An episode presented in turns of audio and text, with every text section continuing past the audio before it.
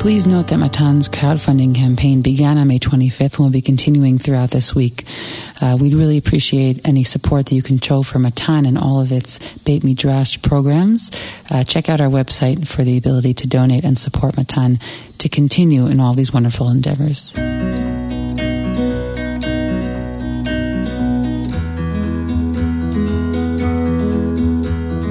Hi, everyone. I'm Dr. Yosefa Fogel Rubel, and this is One on One Women Talk Torah, a series brought to you by Matan Women's Institute for Torah Study.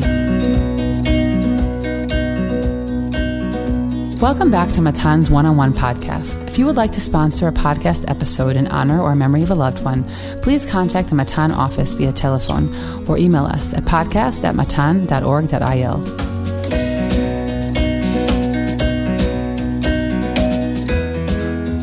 Each week, we spend 30 minutes speaking about a seminal figure or idea in that week's Parsha.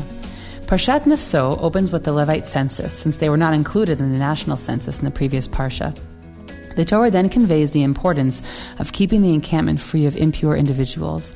Then we have the laws surrounding the Isha Sotah, the suspected adulteress, the laws of the Nazarite, the priestly blessing, and the Parsha concludes with the tribal princes, the Nisi'im, their inaugural sacrifices brought to the Mishkan. Today I have the pleasure of sitting down with Rabbi Alex Israel, who is a teacher and scholar of Tanakh at Matan, Yeshivat Eretz Tzvi, and Midreshet Lindenbaum. He is also the director of community education summer programs at the Pardes Institute of Jewish Studies. His books, First Kings, Torn in Two, and Second Kings, In a Whirlwind, have been received with great acclaim. His writings may be found at www.alexisrael.org. Rav Alex, it's great to have you here to speak about the Nazir. I'm delighted to be here to speak to you, Yosefa. Really a pleasure. Uh, we have sort of coming full circle of having had more contact when I first came to this country, when, right when we were doing things together for Nefesh B'Nefesh. So, right. Uh, we used to run a seminar for gap year students to try and you know, take the low hanging fruits and to capture capture their enthusiasm during their Shana Ba'aretz and uh, introduce them to Nefesh B'Nefesh. Exactly. So it's great to come back and uh, and here to talk about Torah. Yeah, we are. And we're going to talk about the Nazir this week.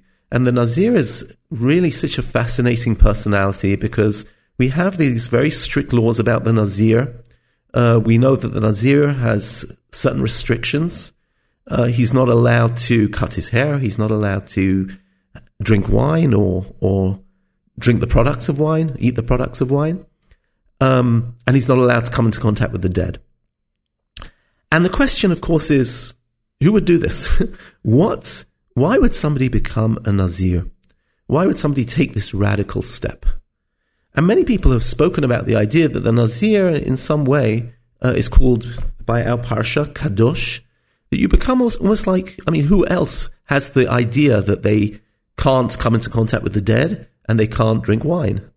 And that is the Kohen. It's almost like an Israelite who's a wannabe Kohen. Um, he wants to be uh, in a different space. He wants to be in a holier zone. And therefore, he takes a neder, he takes a vow, and puts upon himself extra restrictions. And the question that I have is what would lead a person to such a radical move? And here I'm going to quote the first Rashi. It's a famous uh, Gemara, which says that what is the connection between this Parsha, the Nazir, and the Sotah, which was the previous Parsha, the suspected adulteress. And the Talmud tells us, Rashi quotes it, Kol haro'eh sotah bekilkula yazir atzmo min If somebody sees a woman who has gone through the sotah procedure, which is exceedingly humiliating, and he sees her in this humiliated state, he will then restrict himself from wine. Uh, what's the connection? The assumption is that this woman got herself into a compromising sexual situation, which aroused the suspicion of her of her husband. And the way she got into this compromising situation was because she was drinking. And he looks at this situation. I would even argue that he's quite traumatized by it. He looks at what's going on in society and says, look, people are getting themselves into all sorts of uh, unpleasant situations, unethical situations. They're messing up their marriages. And therefore, you know what? I'm never going to have another drink. And he finds the religion even gives him a framework in order to do this, which is fascinating. I mean, in this this Rashi, or again based on the Gemara, is saying that one of the first reasons that somebody will want to make a change in their life is as a result of what they see around them. Meaning, it's not an internal. Didn't necessarily start internally. It started from something they see around them, a societal trend that they say, "I don't want that to be me." So let me take active steps to change my persona so that I won't be I won't be like that person. I won't be like my sibling, or I won't be like my whoever it is around me. And I say, I don't want to be like that. Right, which is which is amazing. I mean, in general, what changes people when people make big transitions in their life and in their life course?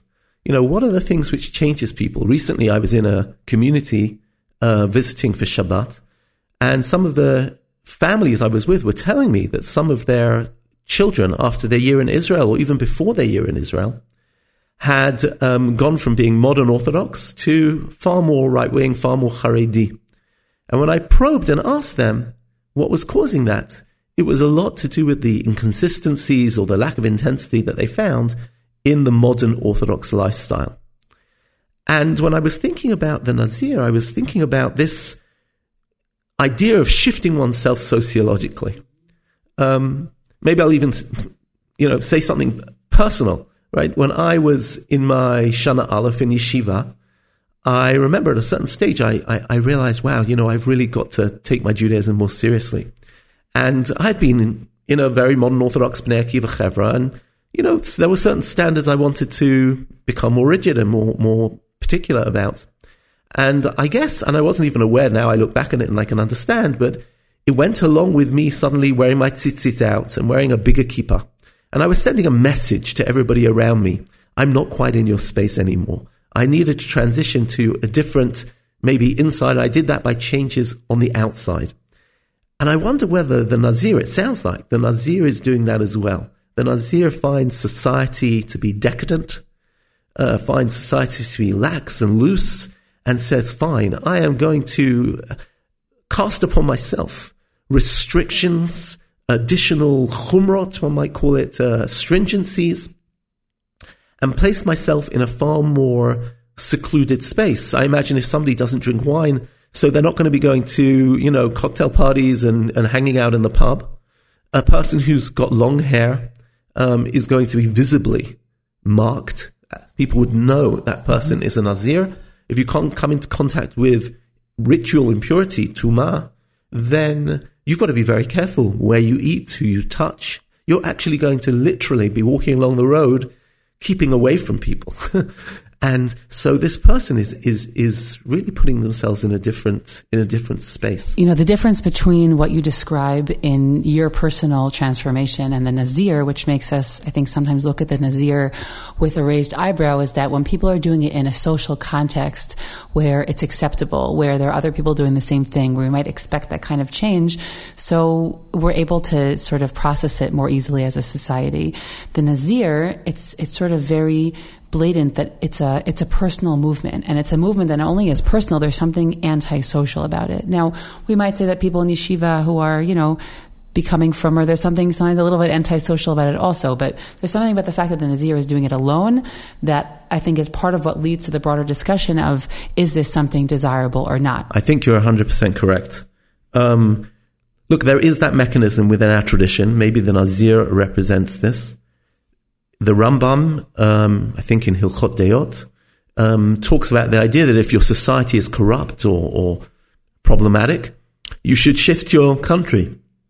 More, moreover, if the whole society, in every way you know, is problematic, go live in the wilderness, right? That's what the Essenes did when they left Jerusalem and went out to the, to the Dead Sea. Um, look, a lot of people are moving in lots of different directions. I've recently been watching a couple of shows on Israeli TV uh, Od Nipagesh is one of them, where you see uh, Haredi young people who decide, for whatever reason, to leave the Haredi world and uh, move in a more secular direction. And you see how much support they need and how they're also stepping out uh, alone. And it's fascinating that even though the Torah just talks about a Nazir, um, you take a neder, you take a vow, and it seems that's your status. The rabbis insisted that stam nezirut shloshim yom, that actually this is not a healthy state to be forever. that the standard Nazirut is a 30 day option to sort of maybe remedial. we would call detox. A detox, it's right? A detox. it's, it's a, a, spiritual detox. It's not. 100%. You can't be that hungry for so long. You have to limit it in a certain amount of time. Yeah, and it's it's it's something which is you know just temporary. It's maybe to help you transition. It's to help you um, find a new way. But then go and join. Go and join the community. You've got to. We all need uh, circles which support us and where we belong. Um, when you're talking about the idea of of positive or negative, I think we get into a fascinating discussion here because there is a discussion in Masechet Ta'anit about the degree to, watch, to which one should fast, Masechet Ta'anit, fasting.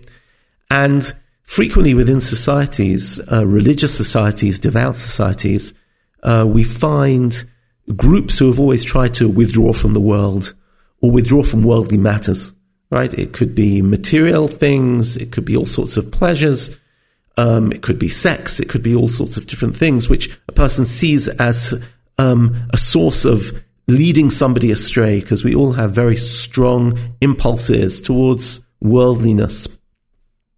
And here there's a fascinating discussion between two Tanaim, where one says that the Nazir is a model of sanctity that you see that the Nazir is called Kadosh, he's called holy, and therefore anybody who is denies themselves something, they are more sacred than the next. Denial is good. The world is, is dangerous. and uh, we have to, you know, anybody who, would, who has, not everybody does, but anybody who has the fortitude and the inner strength to keep away from those temptations, that's an incredibly positive thing. Along comes the other Tana and turns around and says, No, what are you talking about? The Nazir, when he's finished, brings a sin offering. The Nazir is, this isn't something to be praised or lauded. This is in fact something to be, this isn't normative, and this isn't even normal.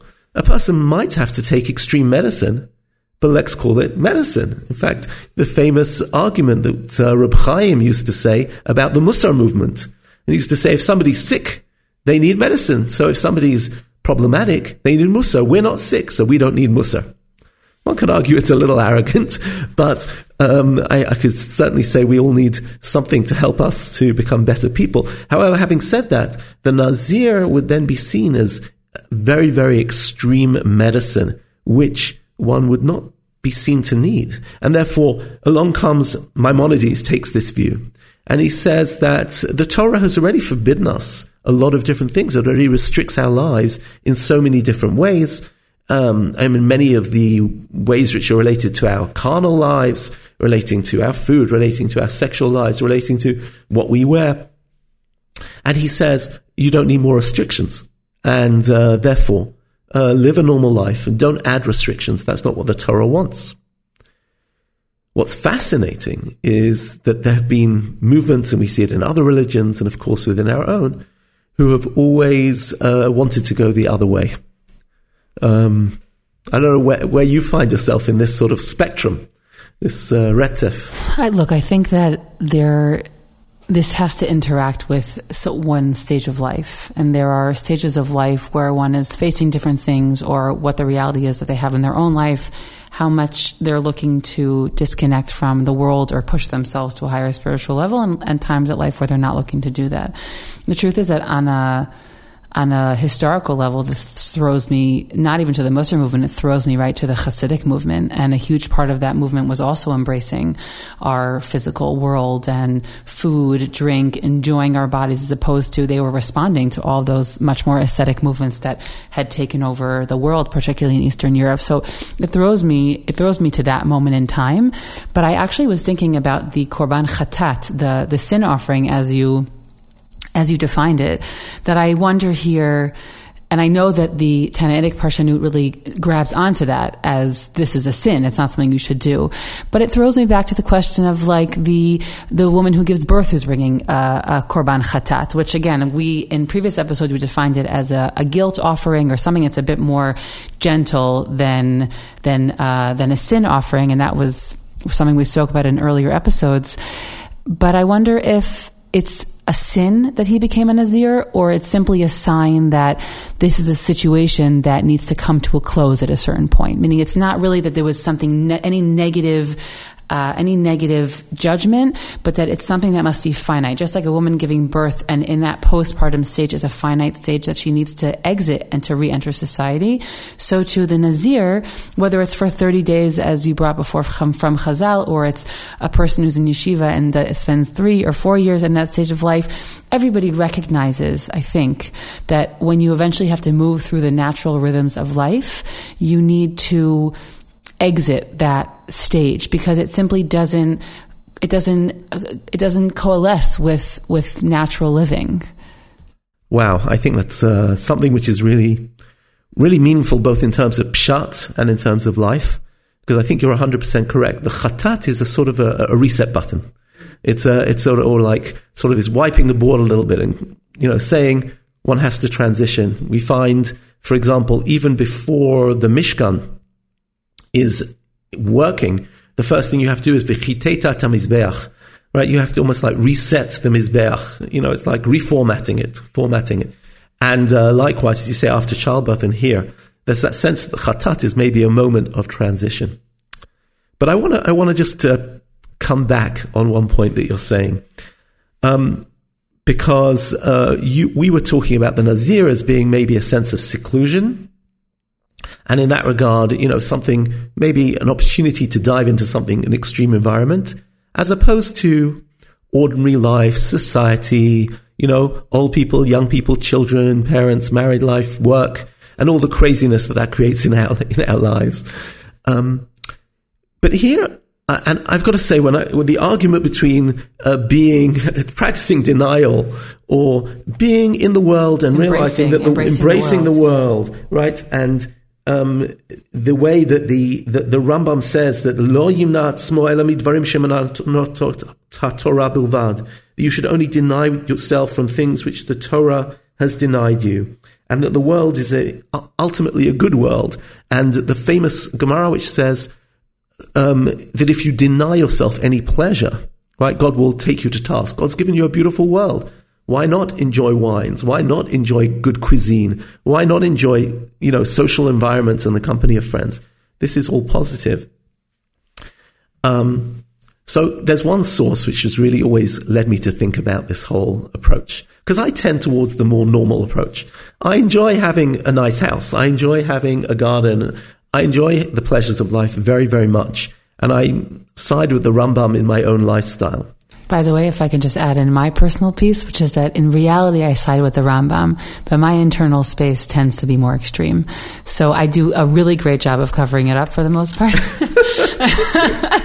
but I, I do understand that internal impulse to cut off uh, on a religious level, and a lot of it is is temperament. These are things that are far beyond our cerebral control. I mentioned Mussar before, and one of the most classic Mussar books, even though it didn't come from the Mussar movement, is Mesilat Yesharim, the famous uh, book of the Ramchal, which is a sort of a, a, ladder to lead somebody to kedusha, to holiness and piety.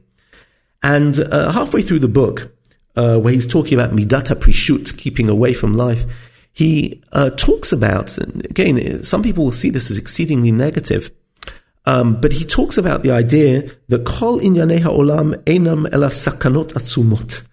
Every aspect of the world contain great dangers.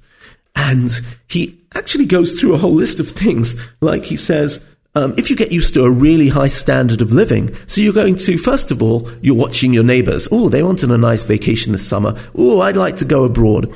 Um, you're looking at the car they're driving. You look at the job they have, and it makes you feel unsatisfied and jealous. And then you're going to have to start working up a storm. And as a result of that, you've got far less time to devote to your family and to spiritual matters and to learning Torah. Never mind all the vanity and the sexuality which is created by flashy clothing and what have you. And he talks about getting into this sort of rat race where we uh, convince ourselves that being part of society, we need much more. And this, even though I, my, again, my instinct goes against this, there's something very true about it, right? And in some of our communities, where sometimes, you know, weddings have become very, very, uh, you know, extravagant, and families who are normal, respectable incomes go even, even go into debt in order to be able to afford the lifestyle. When everybody's going on foreign vacations, I feel bad not giving my children that opportunity, even though I can't necessarily afford it.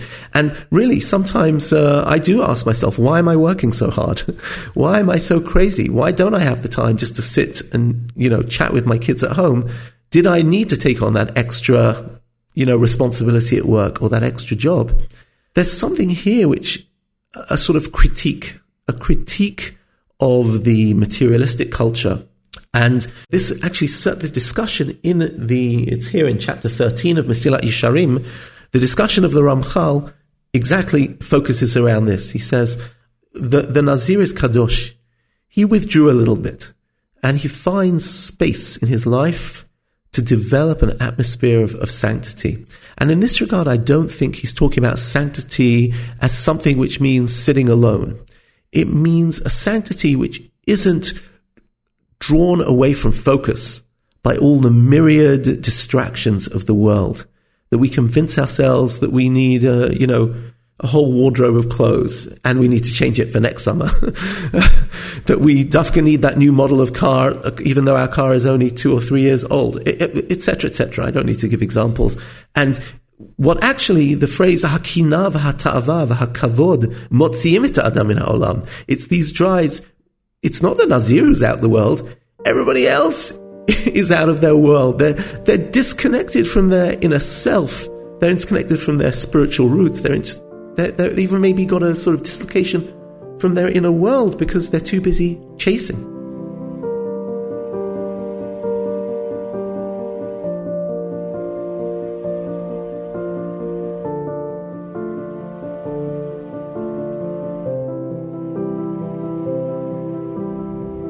Your thoughts are, are spurring two thoughts of my own.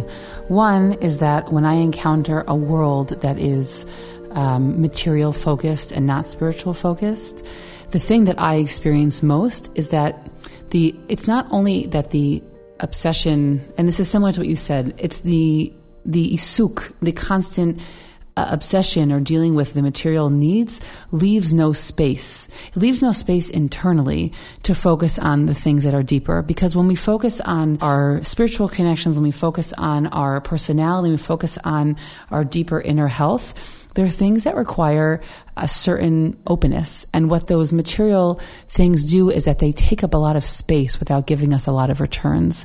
And so that's something that really gets to me, meaning it's not the, the the physical manifestation. It's not the house or the car, to be quite honest. I love a big house. It's simply that, as we, the Gemara also says, that you start to, you know, you have more material um, items and you have to deal with them all the time. You have to manage those items. And it simply takes up the internal space that you need to be able to focus on things that are deeper and honestly more difficult to actually navigate and bring to higher places.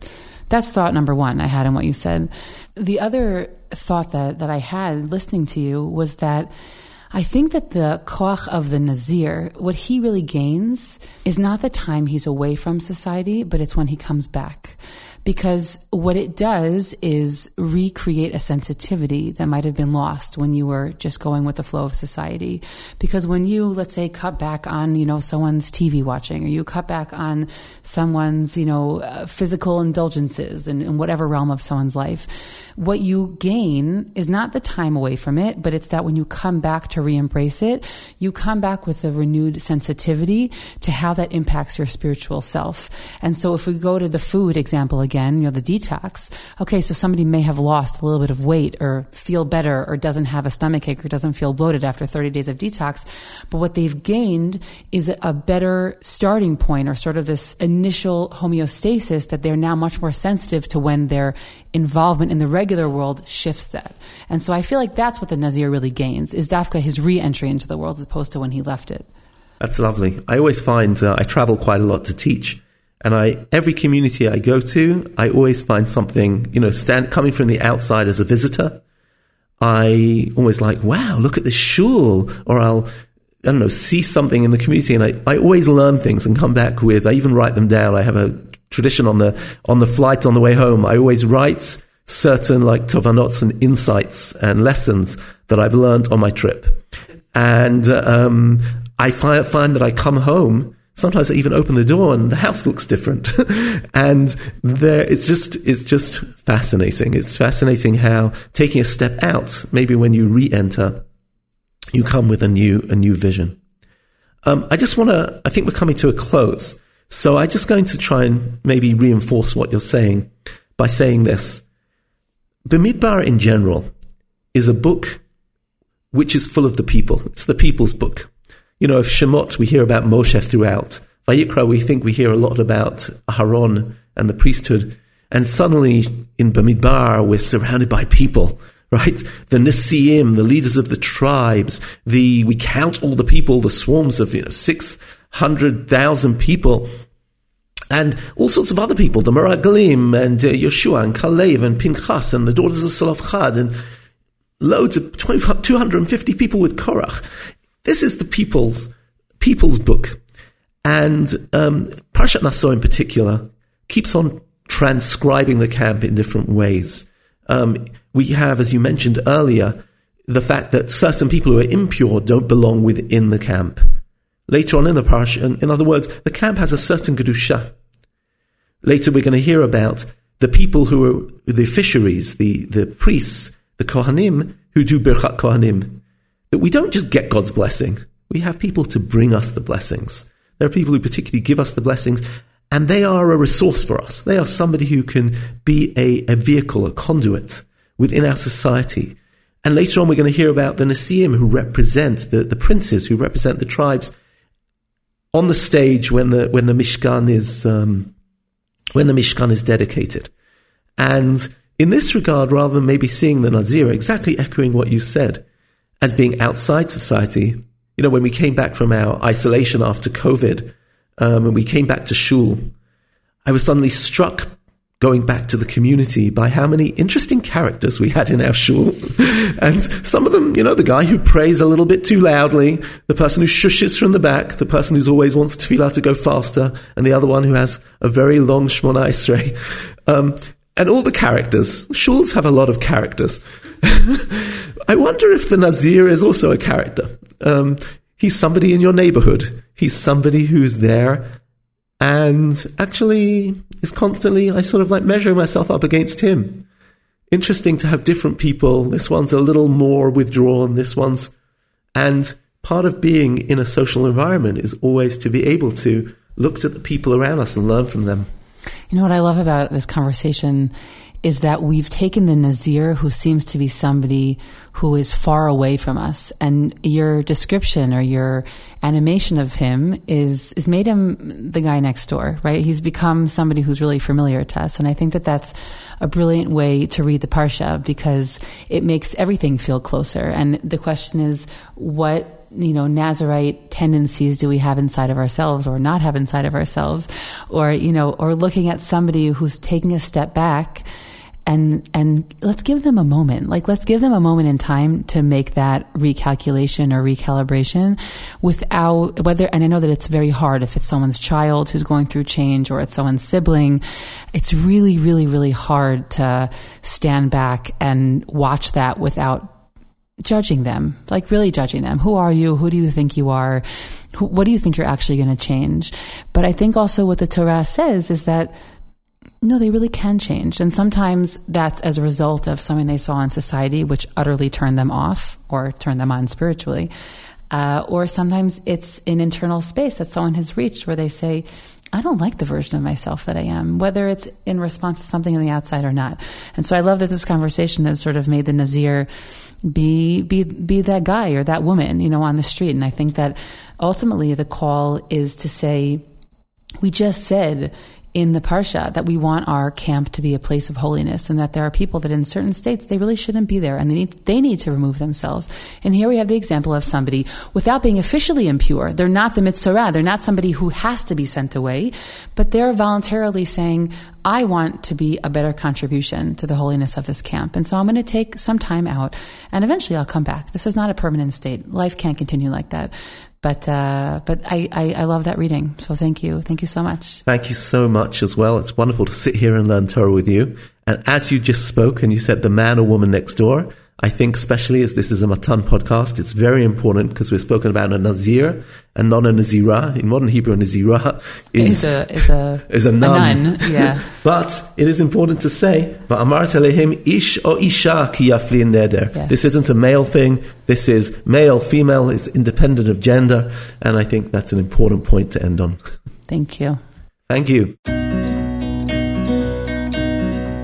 I hope you've enjoyed this conversation as much as I did. I'm Dr. Yosefa Fogel Rubel, and this is One on One Women Talk Torah, a series brought to you by Matan Women's Institute for Torah Study. Please do one on one and women's Torah learning a small favor by sharing this podcast with family and friends so that we can reach new listeners. You can stream and download these episodes on Spotify, iTunes, Google Podcasts, SoundCloud, and Matan's website. Don't forget to leave us a five star review in the comments. Please send us any feedback at podcast at matan.org.il. That's podcast at matan.org.il. Thanks for listening, everyone.